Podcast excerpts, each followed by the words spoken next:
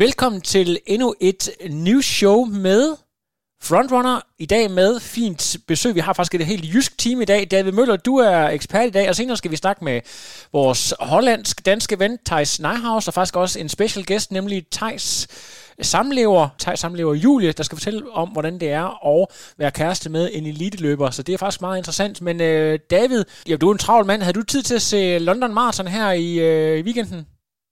Jeg må indrømme, det blev meget, meget begrænset, hvor meget jeg, øh, jeg fik set. Jeg har da nået at se i overskriften, at øh, Kipchoge han ikke øh, vandt, og jeg så en lille smule af den midterste del, men, øh, men ellers, jeg så noget af det desværre ikke at se øh, hele, hele løbet.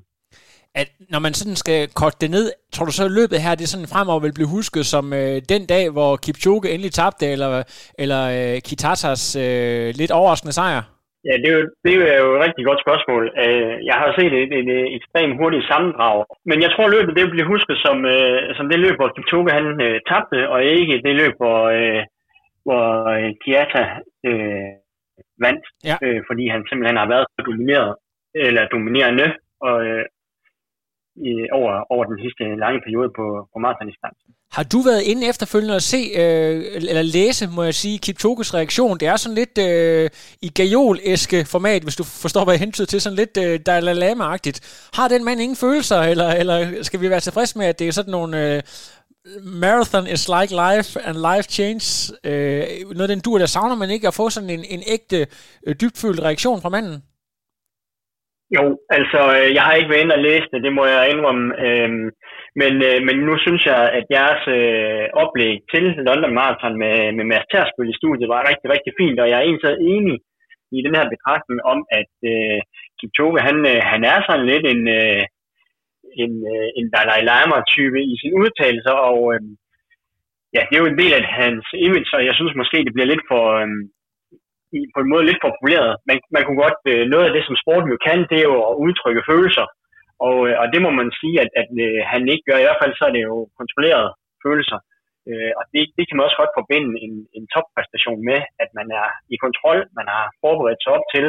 Men, men den der umiddelbare reaktion, man kunne godt bruge lidt mere slat Og generelt så synes jeg måske, at, at mellem langdistanceløb er, er, øh, er en ret kontrolleret idræt. Der er jo som, øh, som også har været nævnt i tidligere øh, frontrunner-udsendelser, nogle få, der lige øh, gør sig bemærket, såsom øh, Carvers soldater, der, der blandt andet øh, er, har en lidt skarp kant. En, øh, en Anandario havde jo også en, øh, og har jo stadigvæk en, en øh, rimelig skarp kant. Han er, han er kommet lidt frem igen, kunne jeg, kunne jeg nå at høre i jeres optag til London Marathon. Ja, det, og ja, det, det, det er godt med, med lidt øh, kontroversielle udtalelser, så det hele ikke bare bliver, bliver grå masse. Jeg tænkte på, i forhold til øh, den måde, som selve London Marathon blev afviklet på, på den her rundstrækning, nu er der ikke nogen, der ved, om vi har coronaen øh, i øh, et år eller tre år i fremtiden. Kan det her være fremtiden? Det der med, at man afvikler de store løb på sådan en rundstrækning. Der er også noget i forhold til noget økonomi. Altså man kan spare en pokkes masse, masse penge, hvis man bare skal, skal svære en park af, i stedet for øh, et helt øh, storby. by. Ja, det har du, det har du ret i. Altså, jeg, coronaen har jo gjort rigtig meget, og rigtig mange løb er blevet aflyst i år. Det har været en meget underlig sæson. Øh, rigtig mange har også beskrevet det, øh, både dem, der løber kortere og dem, der løber længere, øh, at, at øh, sæsonen har været sådan meget diffus. Det har været lidt svært, hvad man lige kunne komme med til og ind i øh, af konkurrencer. Øh, og, og min personlige overbevisning, øh, også i forhold til mit job, det er, at altså, de store arrangementer, de, øh, altså, de, de, øh, de kommer ikke til at finde sted, heller ikke næste år, og, øh, og måske heller ikke næste år igen. Altså, jeg, jeg tror ikke på, at, øh, at arrangementer i den skala, eller London Marathon, Berlin, Copenhagen Marathon, Copenhagen Half for den sags skyld, DHL-stafetten, altså, øhm, ja, jeg må indrømme, jeg, jeg tror ikke, de kommer til at blive afviklet i 2021. Jeg håber rigtig, rigtig meget, både for alle deltagerne, øh, og også for de klubber, som, øh, som kan have rigtig, rigtig meget aktivitet på baggrund af de her arrangementer. Men, men jeg tror ikke på det, og der tror jeg, at, at det vi ser ind i, det er, at, at de arrangementer, der vil være, det er løb som dem her, ja, hvor man, øh, hvor man har øh, et, et mindre setup, fordi det kræver øh, ja, måske en lille smule mindre grej, men, men der ligger jo også noget økonomisk i det her øh, London Marathon Berlin, altså New York, der, der udgives jo også, øh, som jeg har orienteret, penge til velgørende formål. Og det kræver jo en vis deltagermasse, øh, hvis man skal kunne, øh, kunne komme afsted med det. Og et lille løb, som, som det London nu var, banker jo ikke nogen del. Der er jo de færreste af dem, der var med der, de har jo betalt noget selv.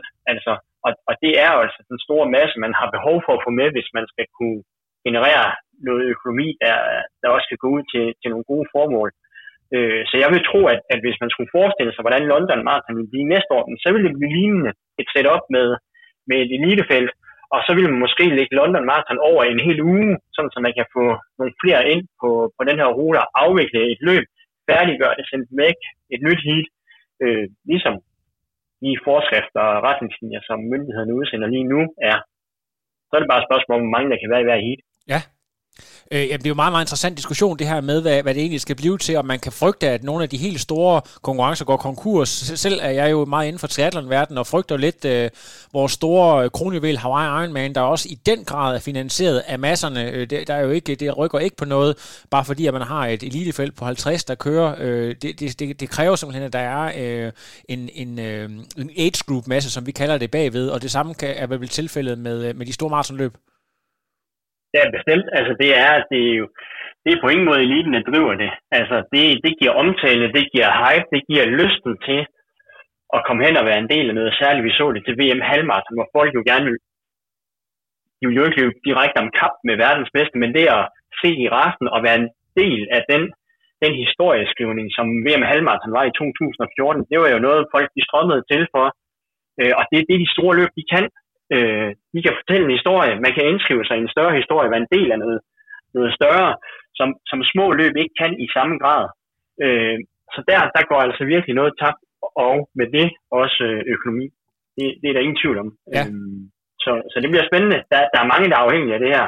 Hvis vi lige øh, går lidt videre i øh, vores øh, program her i dag, så er der snart VM halvmarathon, og jeg ved ikke, om du er sådan en, der ender og, og se øh, statusopdatering hos de forskellige. Jeg kunne se, at øh, Laura Valgren, som jo øh, er øh, en af vores store håb, øh, har døjet med en lille smule øh, træthed, måske øh, en, efter en lang sæson, eller fordi hun simpelthen øh, hun er kendt for at træne utrolig meget. Har du sådan en, en, øh, en øjeblikkelig status, overblik over, hvordan det, det ser ud for vores danske deltagere, David? Øh, ikke, ikke sådan, ikke helt, jeg har ikke noget sådan at opdatere mig helt, helt to date, øh, men, øh, men jeg har lige kort været inde og, og, ja, og få en idé om, hvordan det ser ud med, med Laura. Øh, jeg har også øh, nået at følge øh, Andreas Lommer lige og høre og se, hvordan det er hos ham, og så Thaj selvfølgelig, han har lige været i aktion. Øh, så de tre har jeg da en, en ret fin idé om, øh, hvordan det går med, og så har jeg også en, en antagelse om, hvordan det går med sådan en som Simon Holbæk. Øh, men men øh, i forhold til Laura, ja, så er det et rigtig godt spørgsmål. Hun er øh, en, en alt eller intet øh, kvinde, øh, og er virkelig gået ind med, med et niveau af træning, som øh, jeg tror, man skal ret lang tid tilbage, for at man har set nogen, der træner så vanvittigt meget, som hun gør. Øh, jeg har lige været inde på et norsk forum, eller lige og lige øh, for et par dage siden, hvor der også kører en, en lille diskussion omkring træning, som vi også har haft mængde over for intensitet, hvor de følger en, øh, en af de lidt tidligere norske maratonløbere, som også ligger og banker 300 km uger af. Øh, og det er altså bare hårdt ved kroppen. Øh, og det, det var svært at sige, men hun, hun træner altså virkelig, virkelig meget. Det kan godt være, at hun har trænet, som hun også selv øh, skrev i sin Instagram. Og ting. Hun ligger jo, som, øh, som Thijs også har sagt, det gælder om at træne 99,9% af ens kapacitet, og lige præcis ikke ryge over, eller 99,5, øh, som, øh, som Laura refererer til. Og, øh, og det er svært at sige, om hun er gået, gået lidt over med noget skinnebensbetændelse eller noget, der er værre. Det, som hendes beskrivelse ligger op til, det kunne både være det kendte overtræningssyndrom. Det kunne også godt bare være, at det er mentalt, at hun har jagtet og jagtet og jagtet hele sæsonen, og nu er hun endelig kommet i mål, og så er der sådan en mentalt over, overload. Øh, som en lille anekdote kan jeg fortælle, at i øh, 2014, hvor, hvor jeg var træner for Christian Ulebjerg, der, der kvalificerede han sig jo til junior øh, VM, og det gjorde han ret sent op mod det store mesterskab. Og, og da vi kom over, øh, ja, så for at sige det rent ud, så, så løb han faktisk ikke særlig godt. Øh, og det var ikke fordi, han ikke var i fysisk god form, fordi han kvalificerede sig under 14 dage inden, øhm, og havde ikke løbet sådan helt vildt godt op til. Det kom sådan lige i sidste øjeblik, så fysisk vil jeg ikke mene, at han var, var, var på det niveau, som han løb derover, som var relativt skidt. Øh, det var mentalt. Altså, det havde været så stort at, at klare det her krav, og på samme måde, så tror jeg, at, at Laura i hvert fald også har en mental udmattelse af at have løbet så godt hun har indskrevet sig i alle tiders øh, øh top, top 5 på, på både 5 og 10. Altså, ja, jeg tror næsten, hun har, har fået mere, end hun har drømt om. Og det tror jeg har givet hende en mental træthed i hvert fald, som gør, at nu skal hun lige, lige finde sig selv. Så det bliver lidt spændende, om hun når at blive klar. Ja, præcis. Det, øh, vi krydser fingre her fra Frontrunner og håber selvfølgelig på det bedste. Øhm, jeg tænker på, når vi lige snakker om Tejs, der jeg også kommer på her senere i udsendelsen, så valgte han her øh, i forgårs at tage hele vejen over til England og løbe i super meget, øh, ja super karakteristisk engelsk vejr med blæst og regn osv. Ud fra et, øh, en træners perspektiv, er det noget, man, du vil anbefale en, der, skal, der står lige for at skal løbe et super vigtigt øh, halvmarathon, som VM jo er? Øh, altså ikke bare det her med, at man går ud og fyrer en øh, all-out femmer af, men også rejser ud og gør det, altså udsætter kroppen for risiko for måske sygdom og så videre, som der altid er, når man rejser, men også den her stress. Hvad, har du en kommentar til det, David? Øh, altså, jeg, jeg synes egentlig ikke, at det er forkert disponeret af, af Thijs og Thijs' øh, træner som sådan. Det, det, altså, jeg synes ikke, det nødvendigvis øh, øh, ikke giver mening, hvis man skal sige det sådan. Altså, fordi Thijs han er i så god form, at, at han øh, altså, og, og ved, hvad der skal til for at restituere oven på det her. Og han er i så god form, at han også nok skal nå at restituere sig selv fysisk øh, og være klar til, øh, til VM-halv, det er ikke et sekund i tvivl om, så kan man godt diskutere, om der er en risiko forbundet ved at rejse ud, særligt de her coronatider, om der er stress og sådan. Øh, hvis man kigger på afstanden, så vil jeg ikke mene, der er noget, det er en time, det har ikke nogen væsentlig betydning for kroppen. Men jeg mener, det havde været noget andet, hvis han havde rejst til øh, Japan for at løbe. Altså, så ville jeg måske have overvejet det lidt mere, og måske have frarådet det øh, på grund af, af den der tidsomstilling. Men, men egentlig, nej, det synes jeg faktisk er rigtig fint, øh, må jeg indrømme. Så det er bare thumbs up. Han fik testet det. Det blev ikke helt det, han havde håbet på. Det løb noget af til gengæld at se. Øh, frisk udlæg og forsøg på at tage PR, men, men de ydre omstændigheder var ikke helt optimalt så ud til i forhold til det særlige vejret. Hvis vi så kigger på Thijs' øjeblikkelige form. Han er rimelig tæt på, det er ikke nogen navne, jeg er bekendt med, det er du sikkert rimelig tæt på en ret store øh, engelske løber og så videre derovre. Øh, og så i forhold til Abdi, som vi jo sidst så i det her timerekordsforsøg, Altså, hvordan vil du vurdere dem lige nu, og hvad vil det egentlig kræve at Thijs at slå en Abdi i storform, så alt andet lige vil være favorit? Altså, hvordan, hvordan vurderer du de to? Jeg vurderer dem egentlig som værende, værende meget, meget lige. Øhm, nu har det jo været interessant at have Mads Tersmøl med, fordi han er meget, meget tæt på, på Abdi. Men, men personligt vil jeg, vil jeg mene, at de er, de er rigtig, rigtig lige. De har nogle af de samme forser. Det kunne måske se ud til, at Abdi måske øh, er en lille smule øh, bedre kørende på, på udholdenheden. Øh, måske sådan særligt den mentale del. Øh, det er lidt svært at sige. Det er jo marginaler, der skiller dem af på, den, på det timerekordforsøg, øh, som Thijs jo jo gættede spot on. Øh, men, men altså det, som jeg synes, Thijs han kan, som, som Abdi måske mangler lidt, det er, at Thijs han har lige de der ekstra gear, når det kommer til en afslutning, som, hvor Abdi måske har tabt en lille smule fart i min optik øh, så har Thijs altså formået at, øh, at bevare det lidt bedre end, øh, end Abdi, på trods af at Abdi jo faktisk har løbet øh, pænt på nedre distancer, så, så vil jeg synes, at han måske mangler at få hævet noget af den fart med, øh, med videre nu.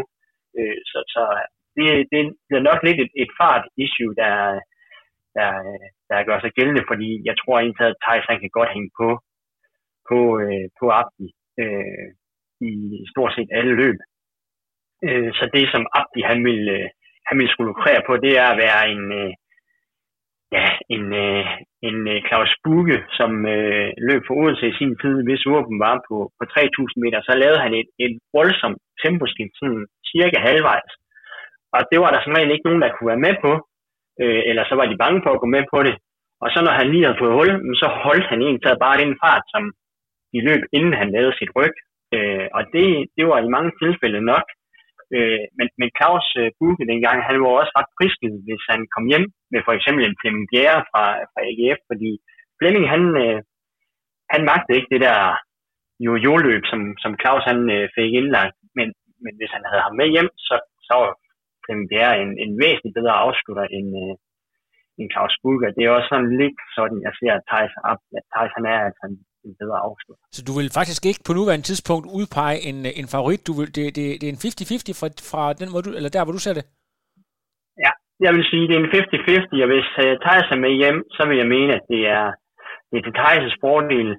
Uh, ude på ruten midtvejs, så er, det, så er det et mindgame, så er det et spørgsmål om, hvem der har, har cyklen med, uh, når det begynder at gå ondt på maraton. Det er super interessant. Vi, øh, vi springer simpelthen videre fra vores halvmarathon, og så over til øh, verdensrekordforsøg på 10 km, David. Om det der er jo mit problem, som jeg også nævnte sidste gang, det er, at min udsyn er ikke sådan kæmpe, kæmpe stort. Jeg kan, jeg kan godt lide sådan at følge lidt med i, i de danske løbere og interessere mig måske knap så meget for de udenlandske løbere, selvom det jo altid giver god mening at have et internationalt udsyn. Men, øh, men jeg har nået at notere mig, at der er et verdensrekord øh, forsøg på 10.000 meter i Valencia her senere i dag. Ja, og altså, jeg, jeg ved nok endnu mindre end du gør. Hvem er det, der har den eksisterende rekord, og hvad vil det kræve bare sådan helt kort at sætte den her rekord?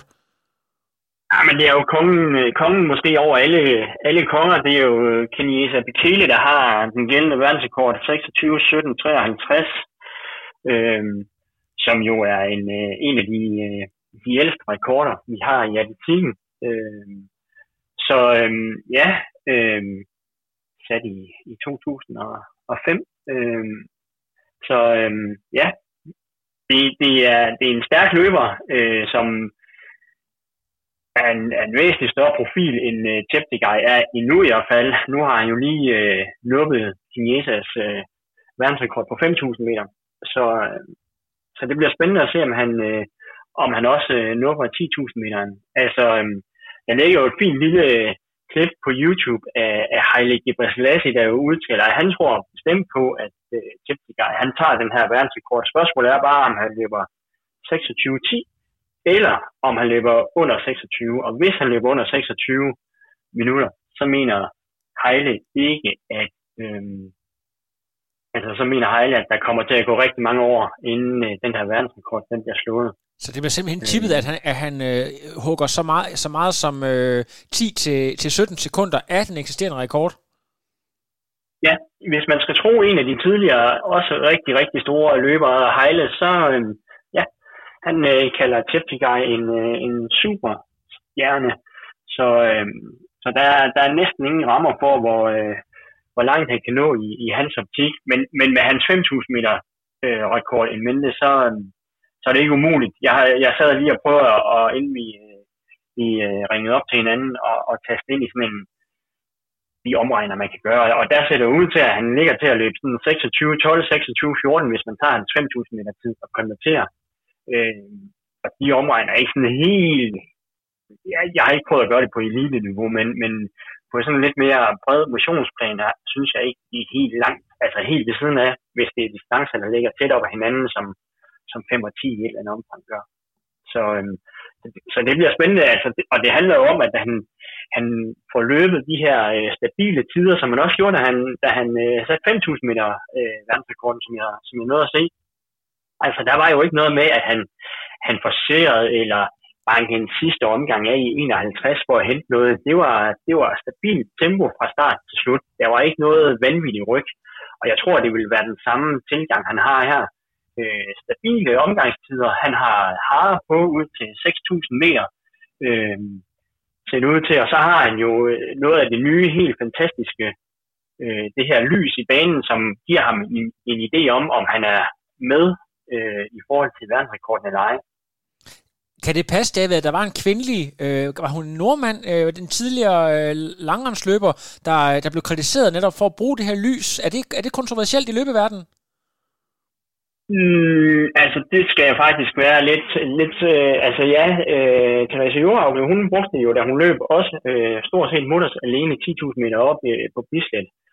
Øhm, jeg ved ikke, om jeg synes, om det, om det er kontroversielt, altså, um, det, det er ligesom, det er lige for at sige, det er ligesom sko, det er et teknologisk øh, hjælpemiddel, som jeg synes giver god mening, særligt i de her tider, hvor man måske øh, i, i knap så høj grad kan, kan tillade sig at samle så store og gode felter, øh, som man ellers ville. Nu er der jo så en, en begrænsning i eller i, i banestævnen, der gør, at det sådan er inden for, for det tilladte. Men, men alligevel, så synes jeg faktisk ikke. Altså, jeg tænker, det må være motiverende, når haren går ud, og man ligger og løber helt alene. Hvis jeg øh, var, var en, der skulle ud og sætte vandrekord, så ville jeg øh, synes, det var rart at have noget at, at holde op imod. Øh, om, altså, om, jeg, om jeg er med eller ikke med. Det svarer vel til, at man fik øh, radiokommunikation i cykelverdenen. Ja, det, det tror jeg godt, du kan have en øh, pointe i. Jeg tænker bare sådan, når man løber på det niveau, altså det her helt, helt øh, verdensklasse-niveau øh, fra øverste hylde, hvor, hvor meget spiller vejret egentlig ind på bane? Altså kræver det helt perfekte forhold, øh, eller, eller vil man godt kunne sætte en verdensrekord på en mindre optimal dag, når man har så høj klasse? Øh, altså jeg vil mene, at det, de ydre forhold, de spiller bestemt en, en rolle, og, og særligt når vi kommer op på, på det her niveau, hvor farten jo er så meget højere, end, øh, end den er øh, for os motionsløbere. Øh, men, men altså, sammenlignet med cykling skyder, skyder han jo ikke en, en vanvittig fart, så, så det vil være mere sandsynligt, vil jeg mene, at, at en løber som Teptigay vil kunne sætte øh, en verdensrekord under måske knap så gode forhold, som, øh, som en cykelrytter øh, vil have mulighed for at sætte øh, verdensrekord på en, på en time udendørs øh, i dårlige forhold. Altså, der vil sandsynligheden være forsvindende lille, hvis forholdene ikke er helt optimale, der kan man godt lige holde til, til at det ikke står, at sol og måne ikke står 100% i, i vatter. Mm, interessant. Vi skal lige øh, videre i teksten her, og så skal vi snakke en lille smule om øh, mængde versus kvalitet, forstået på den måde, at når du er træner og for måske sådan en som Ulbjerg og andre eliteløbere, hvordan går du så ind og finder ud af, hvad den helt rigtige mængde er for den her givende atlet, øh, eller hvis du for eksempel skal gå ind og skrue lidt på, på mængden, eller skrue op for intensiteten, og hvad er det eventuelt, du så skal være øh, opmærksom på i den her proces, hvis du kunne fortælle en lille smule om det? Ja, det er jo altid en interessant debat, og så vender vi tilbage til en debat omkring mængde og intensitet. Øhm, altså det er som regel, øh, jeg synes ikke, der findes en, en særlig formel. Altså øh, min, øh, min tidligere rigtig gode kollega Rasmus Østergaard har, sammen med, jeg tror faktisk, at Daniel Ramskov og Michael Ratlip, som også er dygtig inden for skadesforbyggelse herhjemme, har, har været bidraget til, til hans øh, PhD omkring løbeskader, der jo viste, at, at hvis man er, er nyløber, så ser det ud til, at, at hvis vi skal kigge på statistikken, at, at en progression i mængde øh, på 6% hver 14. dag ser ud til at reducere sandsynligheden for at få skader. Men når man begynder at komme op i niveau eller latejs, øh, så, så ser det ikke ud til, at der er nogen 10% regel, der kan gøre sig gældende. Øh, det kan være et godt udgangspunkt, men det er ikke noget, det er en virkelig grov hovedregel, og den giver heller ikke mening, hvis man trækker den ud i, i sin ekstrem. Øh, så udgangspunktet er, at jeg tror ikke på, at der er en, en standard, hvor man kan sige, det er det, øh, du kan holde til, eller her du bør starte. Jeg plejer altid at sige, hvad har du lavet tidligere? Ha' en snak med, med løberen. Hvad har du lavet tidligere? Hvad er din træningserfaring? Øh, både generelt, men også inden for løb. Øh, hvad laver du nu? Har du været skadet det sidste stykke tid? Og så prøver jeg at tage udgangspunkt i det. Øh, og så, så bliver det en snak, øh, hvor vi når frem til, hvad, hvad er det, der, der kunne passe øh, dig? Og kunne du godt tænke dig at træne det samme, som, øh, som du har gjort hidtil, fordi hvis de bare har løbet ture, øh, og godt kunne tænke sig at, at have lidt mere variation i træningen, jamen så går jeg ud fra den der helt klassiske øh, formel, der hedder, at træningsbelastning er lige med tidgang i intensitet, og, og der går jeg øh, meget op i at i talesætte mængde som tid, og ikke som kilometer, som I jo havde en, haft en snak om, hvilken kilometer sum bør man ligge på om ugen, og, og det, det er en, en diskurs, som har blivet sig ekstremt godt fast i det danske løbemiljø generelt, øh, og, og der vil jeg nok sige, der kunne man godt tage lidt ved lære af orientering og prøve at opgøre sin, sin mængde i tid, øh, fordi det er egentlig det, kroppen jo fysiologisk reagerer på, det, det er tiden, det er ikke, om du har løbet 10 km, fordi to, der løber 10 km, lad os bare tage Thijs og jeg selv, jamen Thijs han løber den på 28 minutter, jeg løber den på over 40 minutter. det er ikke nødvendigvis det samme stimuli, øh, eller de samme øh, øh, krav, der skal til for, for øh, Thijs for at gennemføre 10 km, øh, som for mig, fordi vi bruger så, så meget forskellig tid på det. Så det, det alene vil gøre, at det ikke giver mening at opgøre sin træning i, i kilometer, men hellere i tid. Og så have en intensitet, som kunne være tempo, kunne være laktat, kunne være puls. Øh, jeg kan godt lide at operere med mange ting, øh, mange faktorer, øh, sådan, så løberen ligesom kan få en idé om, jamen, løber jeg ved den rigtige intensitet? Hvis nu min puls er fuldstændig fucket op, fordi jeg har fået 10 kopper kaffe, så kan det godt være, at jeg ikke skal sætte min lid til den. Men så kan jeg prøve at kigge på min puls, eller på mit tempo, og så se, jamen, kører det så i dag? Nej, det, det kører også helt ved siden af, men det føles som om, jeg burde løbe ved, ved den intensitet, som var tiltænkt. Og så vil jeg sige, så fuck de to andre parametre, så gå efter følelsen. Sådan som man også ligesom kan hjælpe løberen til at få en succes, øh, og også løberen faktisk til at lære øh, at mærke efter på kroppen, fordi i, i min optik er det meget, meget afhængig, og det er også selv af mit, af mit GPS-ur.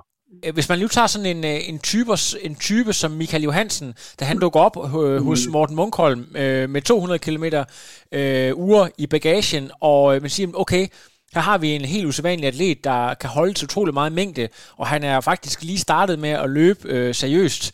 Vil man så gå ind øh, fra der, hvor du står, og sige, så, så skruer vi ham op til 250, måske 300 km, eller man siger, okay, øh, vi, vi dialer faktisk lidt ned, og så sætter lidt mere intensitet på ham, så han måske kun løber øh, 180-150, men så smækker lidt mere til den. Hvordan vil du øh, gå til sådan en, en type som ham, for eksempel? Og det, altså, jeg vil igen have en snak om, hvad, hvad kommer han fra? Øh, nu har han kunne holde til de her 200. Jeg vil nok øh, som udgangspunkt lige køre ham en lille smule ned, øh, ud fra at han måske har, at det er første gang, han løber så meget, så lige prøve at, at, at trappe ham lidt ned sådan i og i hvert fald sådan, så han, at det lige kan få lov til at sætte sig, og, og hvis øh, kroppen responderer fint på det, jamen så, øh, så vil jeg nok køre videre i et regime, hvor jeg nok øh, personligt vil, øh, afhængig af hvad han satser på, men hvis det nu er 8-15, som han har gjort i, i lang tid, øh, så vil jeg nok sætte ham en lille smule ned i mængde, øh, ud fra, fra min betragtning, øh, og så øh, måske øh, køre lidt mere, lidt mere intensitet på ham. Det er, jeg tror egentlig ikke, at, øh, at, at filosofierne adskiller sig sådan vanvittigt fra hinanden efterhånden. Altså. Du nævnte lige kort det der med øh, den her ting fra orienteringsløb. Øh, jeg tror også måske, hvis man har hørt uh, interviewet, der, blev, der kom uh, tidligere i år med The Moose, Carsten Jørgensen, der ligesom var med til at introducere det her med timeantal frem for kilometer. Mener du, at det, at det er mm. simpelthen en, en velintegreret øh, hvad kan man sige, ting, øh, måde at anskue tingene på i løbeklubberne i dag? Nej, det er det lige præcis ikke. Det er det nemlig ikke? Okay. Øh, nej, det er det nemlig ikke, og det er det, jeg, øh, når jeg selv underviser på, på øh, de træningskurser, som, øh, eller trænerkurser, som, øh, som min arbejdsplads øh, udbyder, så, så er jeg en stærk fortaler for, at man prøver på at bevæge sig lidt væk fra det her kilometer øh, begreb og, og lidt mere over i tid og gøre sin træning op i tid. Øh, også når man skal løbe intervaller, som, som øh, nogle af klubberne gør, så skal man løbe 1000 meter. Men, men giver det mening at løbe 1000 meter, hvis du løber 1000 meter på 20 minutter, så kunne det godt være, at det ikke var det, som du troede, du var, havde gang i at træne, fordi mange forbinder 1000 meter med hård træning og ildoptag og noget, hvor lungerne er presset, men det er de formentlig ikke, hvis du løber det på 20 minutter. Nej. Sådan, på spidsen. Det var... Så det er jo gerne væk fra det. Ja, og, og, og hvordan, øh, altså det der med, du ved, øh, løbemiljøet er vel også lidt konservativt. Hvordan øh, forklarer man bedst de her ting? Altså det der med, altså det, det handler om en hel øh, sådan kulturændring. Hvordan øh, forklarer man det på en, øh, en pædagogisk måde, øh, eller en, hvad kan man sige, inspirerer folk til at, at gøre det på en anden måde? Altså jeg plejer at sige, øh, jeg plejer at bruge det argument, at hvis man gerne vil øh, variere sin træning og, øh, og prøve at sikre, øh, at man løber ved de rigtige intensiteter, så, så er kroppen, kroppen er blind for, for distancen, men responderer på tiden. Interessant. Så det er, jo ikke, det er jo ikke, om du er i gang, ja, som sagt, øh, 1 km, fordi hvis nogen løber 1 km på 2.30, og andre løber den på, på 20 minutter, så får man to, formentlig i forhold til deres træningstilstand, to forskellige stimuli.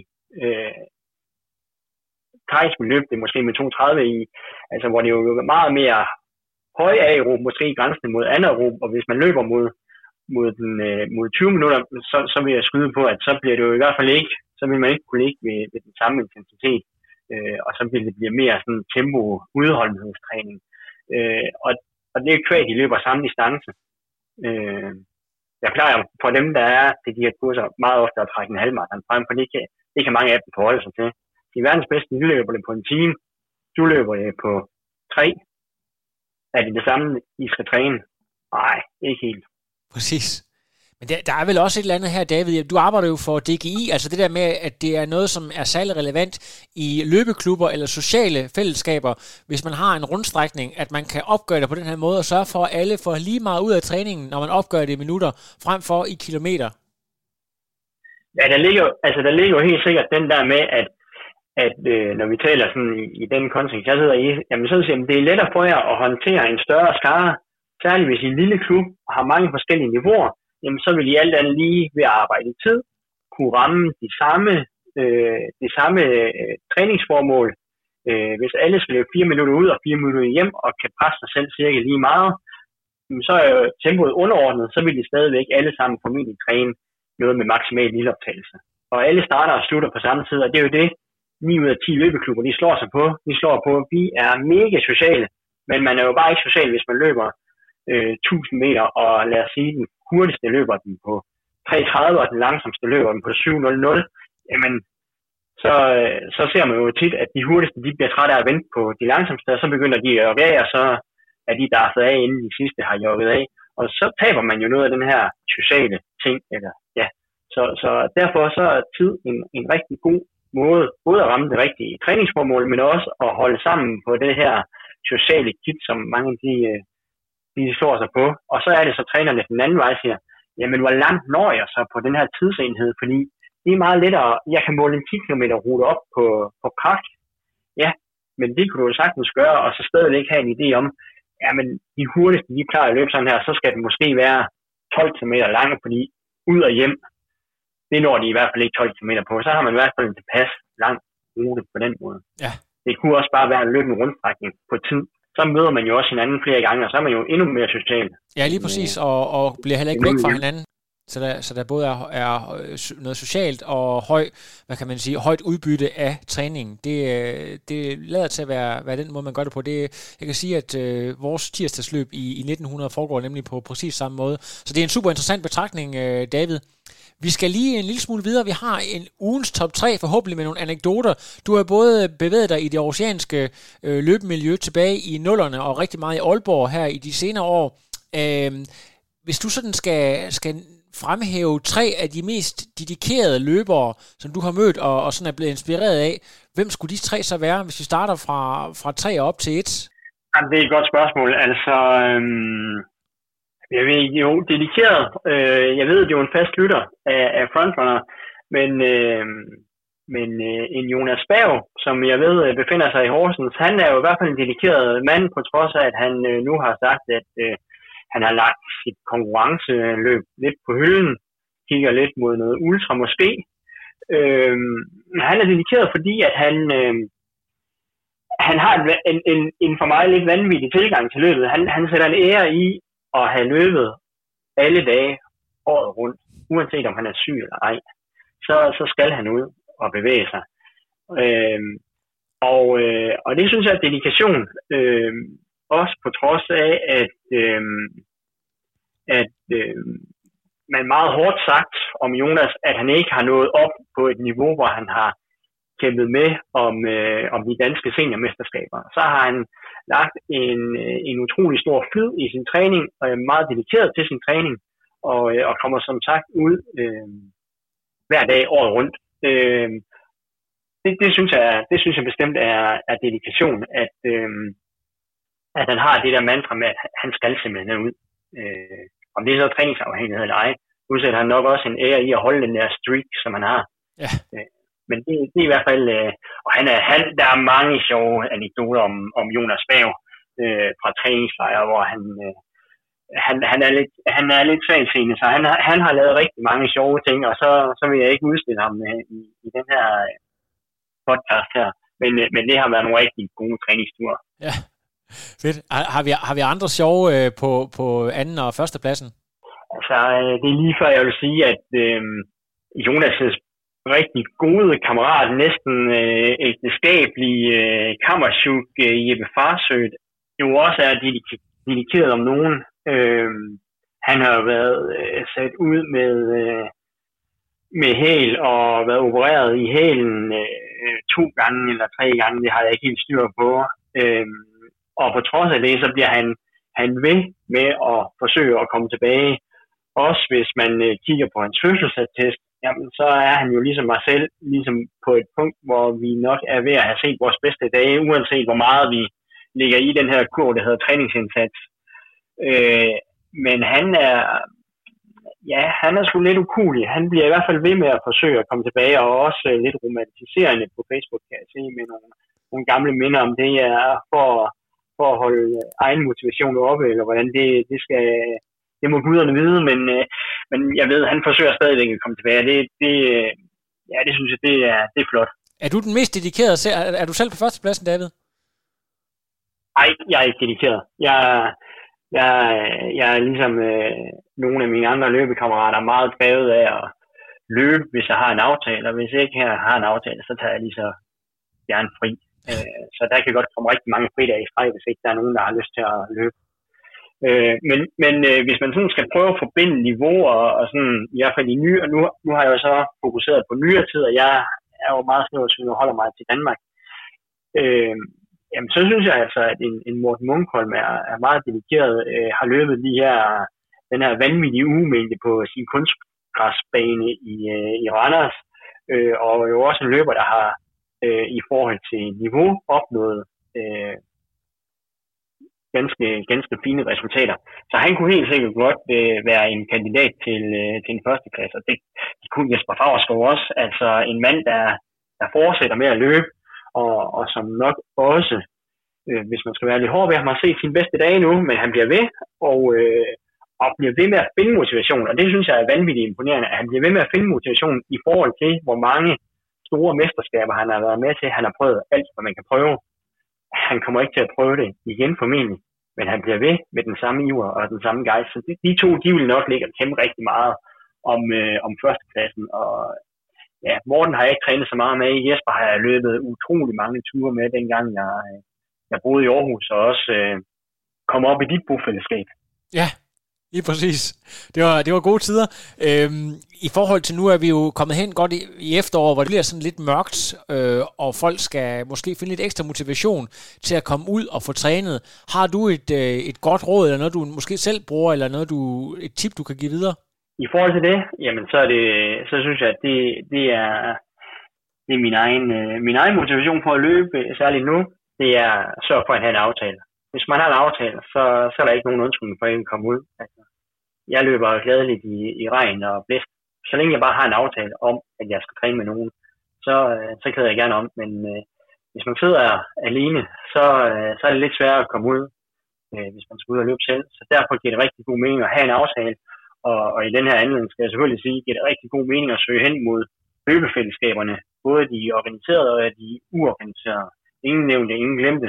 Fordi der får man jo det her, den her motivation, og særligt hvis man bliver ordentligt inkluderet, som vi også talte om sidst med, med bil, kan se sig selv ind i den historie, som de pågældende løbefællesskab fortæller, så får man jo lyst til at komme derned, øh, og det gør, at man kommer ud, også når vejret er, er dårligt. Ja, lige præcis. Og det er hermed givet videre. Kom ud og find nogen at løbe sammen med, og øh, hvis, hvis det er en af de her øh, løbefællesskaber, så er man i hvert fald sikker på, at der er nogen øh, mindst en gang om ugen, måske flere gange om ugen, så man, øh, man kommer ud øh, trods vejr og vind, så er det bare øh, mega sjovt fantastisk. Øh, tak for det, David. Jeg sender øh, bolden videre til øh, Thijs Nahus, der fortæller lidt omkring sine forberedelser, og vi har også Thijs kæreste Julie med i et kort interview. Så tusind tak, David. Kan du have en fortsat god aften?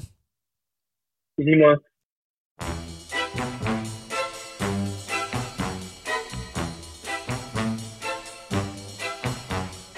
Velkommen, Thijs. Det er jo, øh, du er jo ugens øh, gæst, og vi er faktisk så heldige, at vi også har haft ringet til Julie, så det er hele husstanden, der, øh, der medvirker i den her episode. Ja, vi har sørget for at holde os øh, adskilt, så jeg er hjemme i Viborg, hvor jeg er klinik, og hun er i Aarhus, så, øh, så husfreden kan leve lidt endnu, ja. indtil vi har hørt, hvad der kommer på podcasten. Ja, lige præcis. Så kan I, der er tid til at rase når den kommer ud i løbet af i morgen. Det, det er helt fantastisk. Du er faktisk først lige kommet tilbage til Danmark efter en tur på en uh, random go-kart-bane over England. Er det sådan en invitation, eller hvordan, uh, hvordan opstod du det race? Ja, det var en af mine trænere, Niels Kim, der havde omvej. Han havde løbet med Steve Cram, den legendariske løber, der, der både holdt verdensrekorden og løb og har OL-guld. Øh, og han hørte om mig og sagde, det kunne egentlig godt være et fint løb. Han spurgte, om jeg havde lyst til at tage et til England for at løbe en 5 km. Så han tænkte, det kunne være godt at få lidt fart i benene. Så øh, jeg fik min manager til at skrive det over, og de var øh, vældig glade for, at jeg ville komme med og være med. Og øh, de betalte sig både ophold og rejsen over, så, øh, så det kunne man jo næsten ikke sige nej til. Konceptet var meget cool med, at vi skulle løbe de her fem omgange på en, øh, på en go-kart-bane. Det eneste problem var, at øh, ja, det regnede og det blæste, og så den der go-kart-bane, svingene var altså noget mere hissig, end jeg lige havde, øh, havde regnet med. Der er nogle af lytterne, der har øh, skrevet nogle spørgsmål og bemærker, at du løber i øh, Alphafly, så vidt jeg ved. Og dem, der sad og så London Marathon, der også var en ganske våd og glat omgang, vurderer du, at det har haft indflydelse, det har stjålet nogle sekunder i de her sving og så videre. Hvad, hvad er dit take på det? Uh, lige her i Manchester løb jeg faktisk i uh, Next Procent. Det var Next Procenten, okay. Så der løb jeg ikke i Alpha Fly. Altså generelt, jeg tror, det var lige meget, hvilke sko du på, på den her bane. Jeg, jeg tror altså, helt ind, ind i svingen, der lå sådan nogle kæmpe vandpytter, som der selvfølgelig var en, der valgte at pjaske lige igennem på første, første sving. Ja. Så derfor kunne man jo lige så godt selv løbe igennem dem også. Så, ja. ja jeg tror, det var lige meget, hvilke sko man er på. Der var mange andre, der også havde andre, sko på for andre mærker, der var ingen af der løb godt. Altså, et eksempel var hende, der blev to på, på kvinderne. Altså, hun løb 15.50, Jessica Hold, Australien, der lige har sat Australiens rekord med 14.40, så hun løb over et minut langsommere, end hun gjorde på banen for tre uger siden. Og så meget taber man altså ikke. Så det, det gode ved det var, at jeg var tæt på Colin Hawkins, øh, en engelsk løber, som blev nummer 4 til, til VM på maraton i Doha, for et års tid siden, da jeg også løb der og blev nummer 31, og, og være så tæt på ham på de kortere vidner jo om, at øh, farten der egentlig nok er okay. Den er, hvor den skal være, så tæt på øh, VM-halv. Ja, præcis. Fantastisk. Men der er faktisk også et race, du har løbet, som øh, måske ikke for løbet Danmark har den store status, men for dig, som øh, kommer øh, opvokset i Viborg Søndersø-løbet, ny personlig rekord, øh, og også, ja, det er også løbsrekord.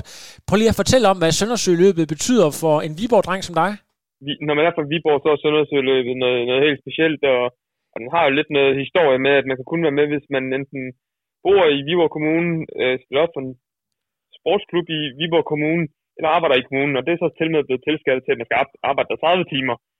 Og for at være i en sportsklub i Viborg, skal man faktisk have stillet op for den også. Så, så det, det, det er hårdt at være med, og det er også det, der gør det lidt unikt. Øh, og øh, man kan løbe, jeg kunne sikkert løbe 27-30 på en 10 km, og så er folk klapper på ryggen og sige, det var da flot, Thijs. Men øh, at løbe under 17 minutter på, på søndagsøløbet, det, øh, det er der ikke, øh, det er der ikke mange, der går overset hen i, i Viborg. Jeg tror sågar, at der var en på, på livestream. Jeg har ikke selv set det, at det er livestream på til, til Viborg-mesterskaberne. Og øh, de gør meget ud af det. Men øh, Julie, min kæreste, havde, havde, set, øh, havde set det og havde sagt, at der var en, øh, en far, der havde sagt, at han var kommet ned for at se mig sætte rekord. Det var derfor, han var der. Og når ja, hans egen søn løb det også. Så det siger da lidt om, om hvad jeg fylder i Viborg. Så ej, det var, det var dejligt, at løbet blev afholdt i, i de her mærkelige tider, og jeg er glad for, at jeg kunne sætte mit træ på det, og forhåbentlig vil det blive husket som året, jeg har sat rekord, og ikke året, der var fyldt af corona. Ja, præcis. Lad, lad os lige prøve, har du egentlig, du har haft lidt uh, travlt her på det sidste, både med, med arbejdsrelateret træning og prep op til halvmarathon.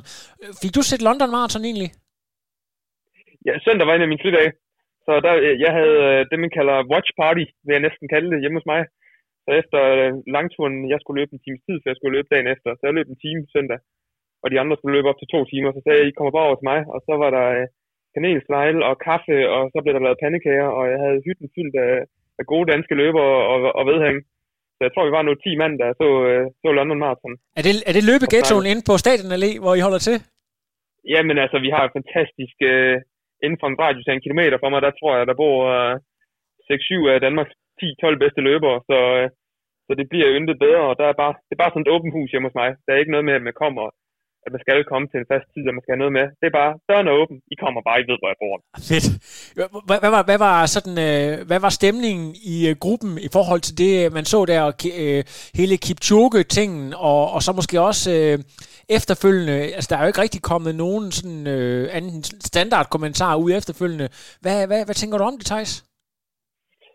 Åh, det var jo det interessant løb. Det, maraton på en 2,2 km rundstrækning er jo noget, noget helt specielt, og, og de var jo også lidt frem af det her miserable engelske vejr, og øh, jeg tror, alle havde tippet Kipchoge til at, til at tage den. Altså, man ville, øh, man vil pænt dum, hvis man, hvis man ikke troede på det med den historik, han har. Men man kunne godt se, når han går op og dyser på, øh, på pacerne allerede inden halvvejs, at de skal farten ned i tempo, der ellers ikke er sådan voldsomt farligt for ham. Så vidste man godt, at der var et eller andet i gære. Og øh, vi sad jo og ventede på, at det skulle eksplodere, den her mandegruppe af 8-10 mand, at det skulle eksplodere til sidst. Men, men selv helt til sidst, hvor man tænker, nu, nu skal det ske. Og de løber jo stærkt, altså især de sidste 400-500 meter. Men de to sidste to kilometer er ikke hurtigere end 6 minutter, hvilket jo ikke er fanget for de her gutter. Så ja, det, det var, den fæs lidt ud i vandet. Men uh, det viser bare endnu en gang, at, uh, at løb bliver altså ikke vundet på papiret.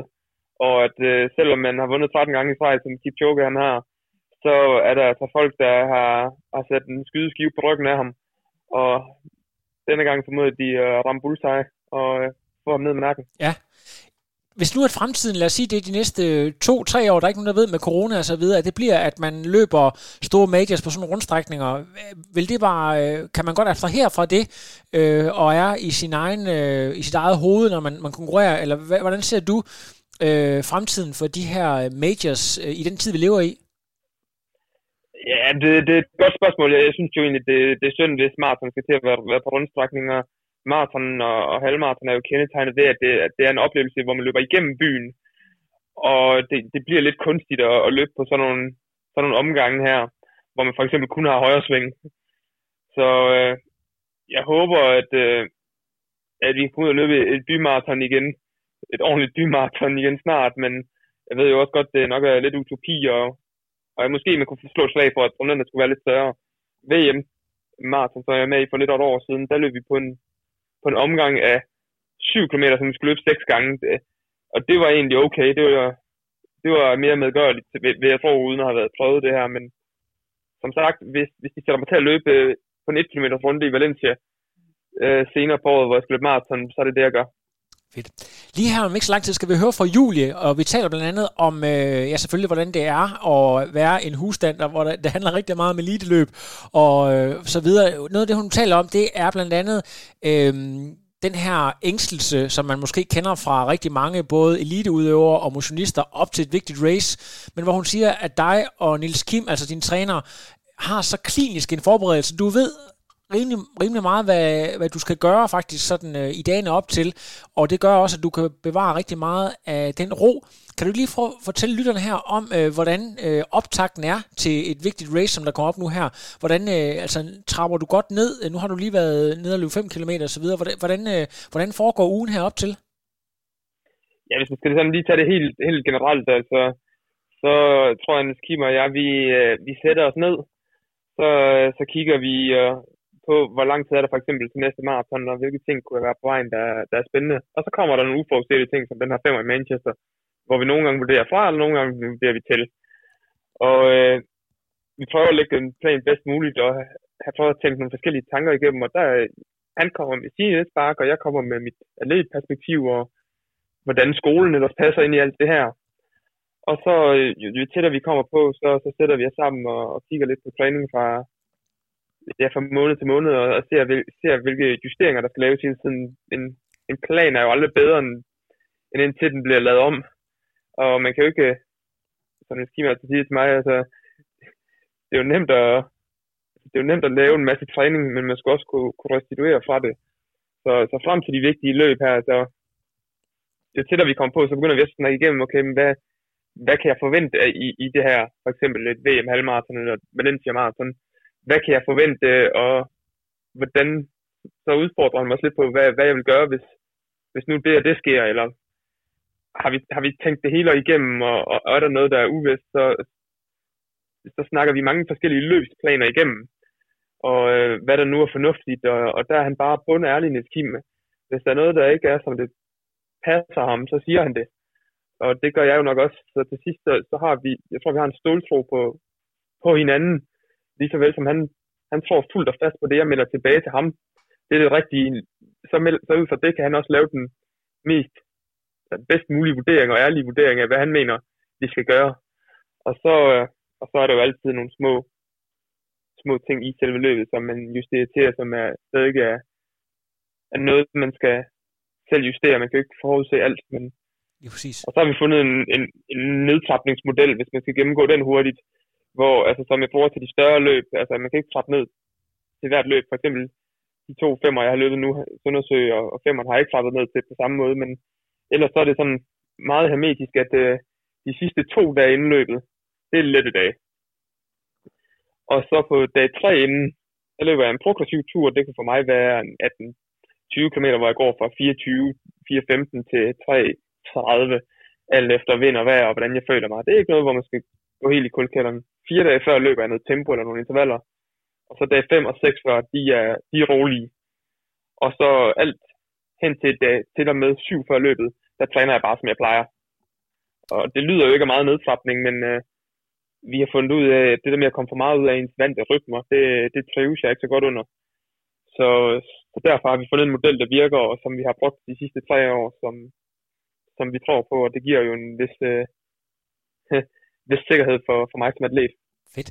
Inden vi øh, giver ordet videre til Julie, så har jeg lige et spørgsmål angående pacing og taktik i sådan et halvmarathon.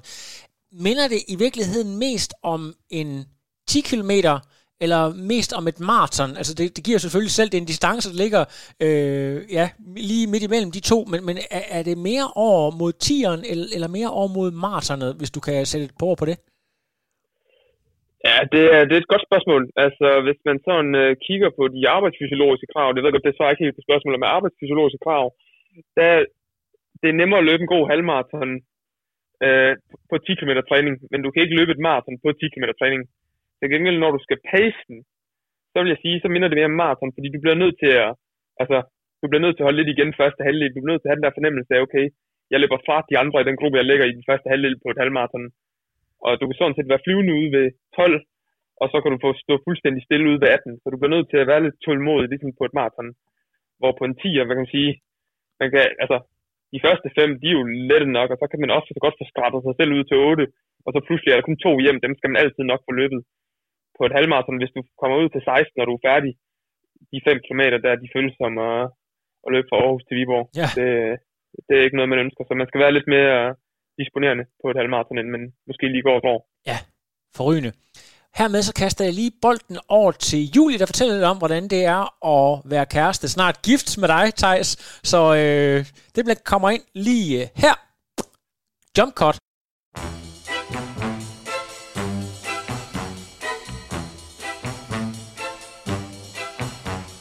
Vi har simpelthen fået fint besøg her på frontrunner Julie Mathisen, som er kæreste med og Nyhouse øh, og future bride to be. ja, det kan, det kan vist ikke komme fra. Nej, og så er du også noget så fint som nordmand, det kan man ikke engang høre på dig. Nej, jeg afslører nok nogle gange indimellem, så kommer der nogle udtalelser, der ikke er helt rigtige, men jeg, jeg gør så godt, jeg kan. Det er så jättebra. Nej, det er så svensk, men uh, det er den, de fleste danskere, de fyrer af, når man siger, at nordmand, så siger jättebra, og så er det sådan, ah, Nej, det, det, det, det, er kæmpe, det er nærmere kæmpefint. Ja, kæmpefint. Kæmpefint. Så er det bedre. Ja, lige præcis. øhm, vi skal snakke en lille smule om, hvordan det er at være i forhold med en eliteløber. Men nu er Thijs er jo ikke bare eliteløber, han er også medicinstuderende, og nu fortalte han her for nylig, at han havde en følgevagt fra klokken 8 om morgenen til 10 om aftenen. Det betyder, der er meget, meget få timer. Altså har I simpelthen bare øh, flere timer i døgnet øh, hjemme hos jer? Eller hvordan, øh, hvordan ser I egentlig hinanden overhovedet?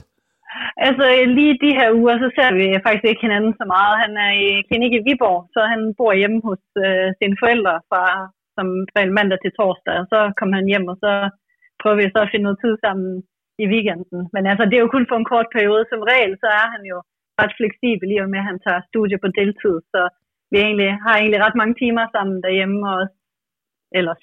Ja, er, er du sådan en type, der tager med ud og cykle på de lange ture for både at være lidt, øh, lidt pacer, lidt øh, flaske, hvad sådan noget, vandbud, og, og, og bare for at, simpelthen at, at få mulighed for at tale lidt sammen, eller det, det bruger I ikke så meget? Nej, altså han spørger mig ikke så tit, så får jeg bare sådan besked, jeg har spurgt øh, en af mine venner, om de vil med ud, så sådan lidt, Nå, men jeg skulle ikke noget, jeg kunne da godt, og så siger han, det bliver en anden gang, men det er ikke så tit, det bliver en anden gang. Okay. øh, så, jeg blev ikke brugt så meget der, men jeg, det kommer nok af, at jeg har sagt, at jeg gider ikke, hvis det regner, og så tror han nok lidt, at så gider hun egentlig ikke overhovedet. Okay, så det, det er ikke kommet så meget på, på tale endnu. Men jeg tænker på, bare, bare sådan, altså, når I så har, har ferie for eksempel, så er det jo også, altså det, en eliteløber eller en elite sportsmand i det hele taget, stopper jo ikke med at træne, bare fordi at man skal på øh, kroophold, eller fordi at man skal, man tager øh, en uge til Spanien. Løb vil jo altid fylde et eller andet. Hvordan øh, prioriterer, har I en aftale om, hvordan I, I prioriterer de her ting, at der altså skal træne selv, når I er på ferie? Nej, altså nu vil jeg sige, jeg løber jo også en del, når jeg så ikke er skadet, så mange gange, når vi er på ferie, så er det egentlig træningslejr, øh, og det har vi faktisk også joket lidt med, at vi kan jo ikke holde en ferie uden at løb det er involveret i det, men heldigvis så, altså jeg går selv op i løb og forstår os rigtig meget, og så er det fine med løb er jo, det tager jo ikke lang tid som sådan, så det skal man jo bare få det gjort om morgenen, og så har man jo stort set en hel dag til at lave det, man nu ellers har lyst til. Øh, så det har ikke været noget problem, men jeg har da været nogle gange sådan lidt, skal vi ikke lige holde en ferie, hvor det ikke handler om løb? Ja, så det, du er også sådan en, der ikke er med på, at I skal ud og gå en masse trapper bagefter, for eller, eller være super kulturelle øh, på jeres Nej, det er, faktisk, det er faktisk mere Thijs, der vil det. Jeg er lidt mere badeferie-typen, hvor han er sådan lidt, når man, når man er sted et sted, så skal vi opleve noget. Men, øh, ja. Så ja. det er faktisk mere ham, der den øh, togtrækkeren der. Fantastisk. Så, når man er øh, sammen med en øh, elitesportsudøver, så er der jo også perioder, hvor tingene ikke lige kører. Øh, dårlige træningspas, måske dårlige race, hvor man har sat næsen op, og så bliver man nogle gange den, der, der står i den anden ende og er nødt til at tage imod. Har I nogle aftaler hjemme ved jer, hvordan, øh, hvordan det går, eller er, er du, ved du, hvad for nogle knapper du skal trykke på for at få ham op igen, for lige så for at få købt de rigtige ting hjem, øh, få sagt de rigtige ting. Øh, altså, hvordan, øh, hvordan takler du det?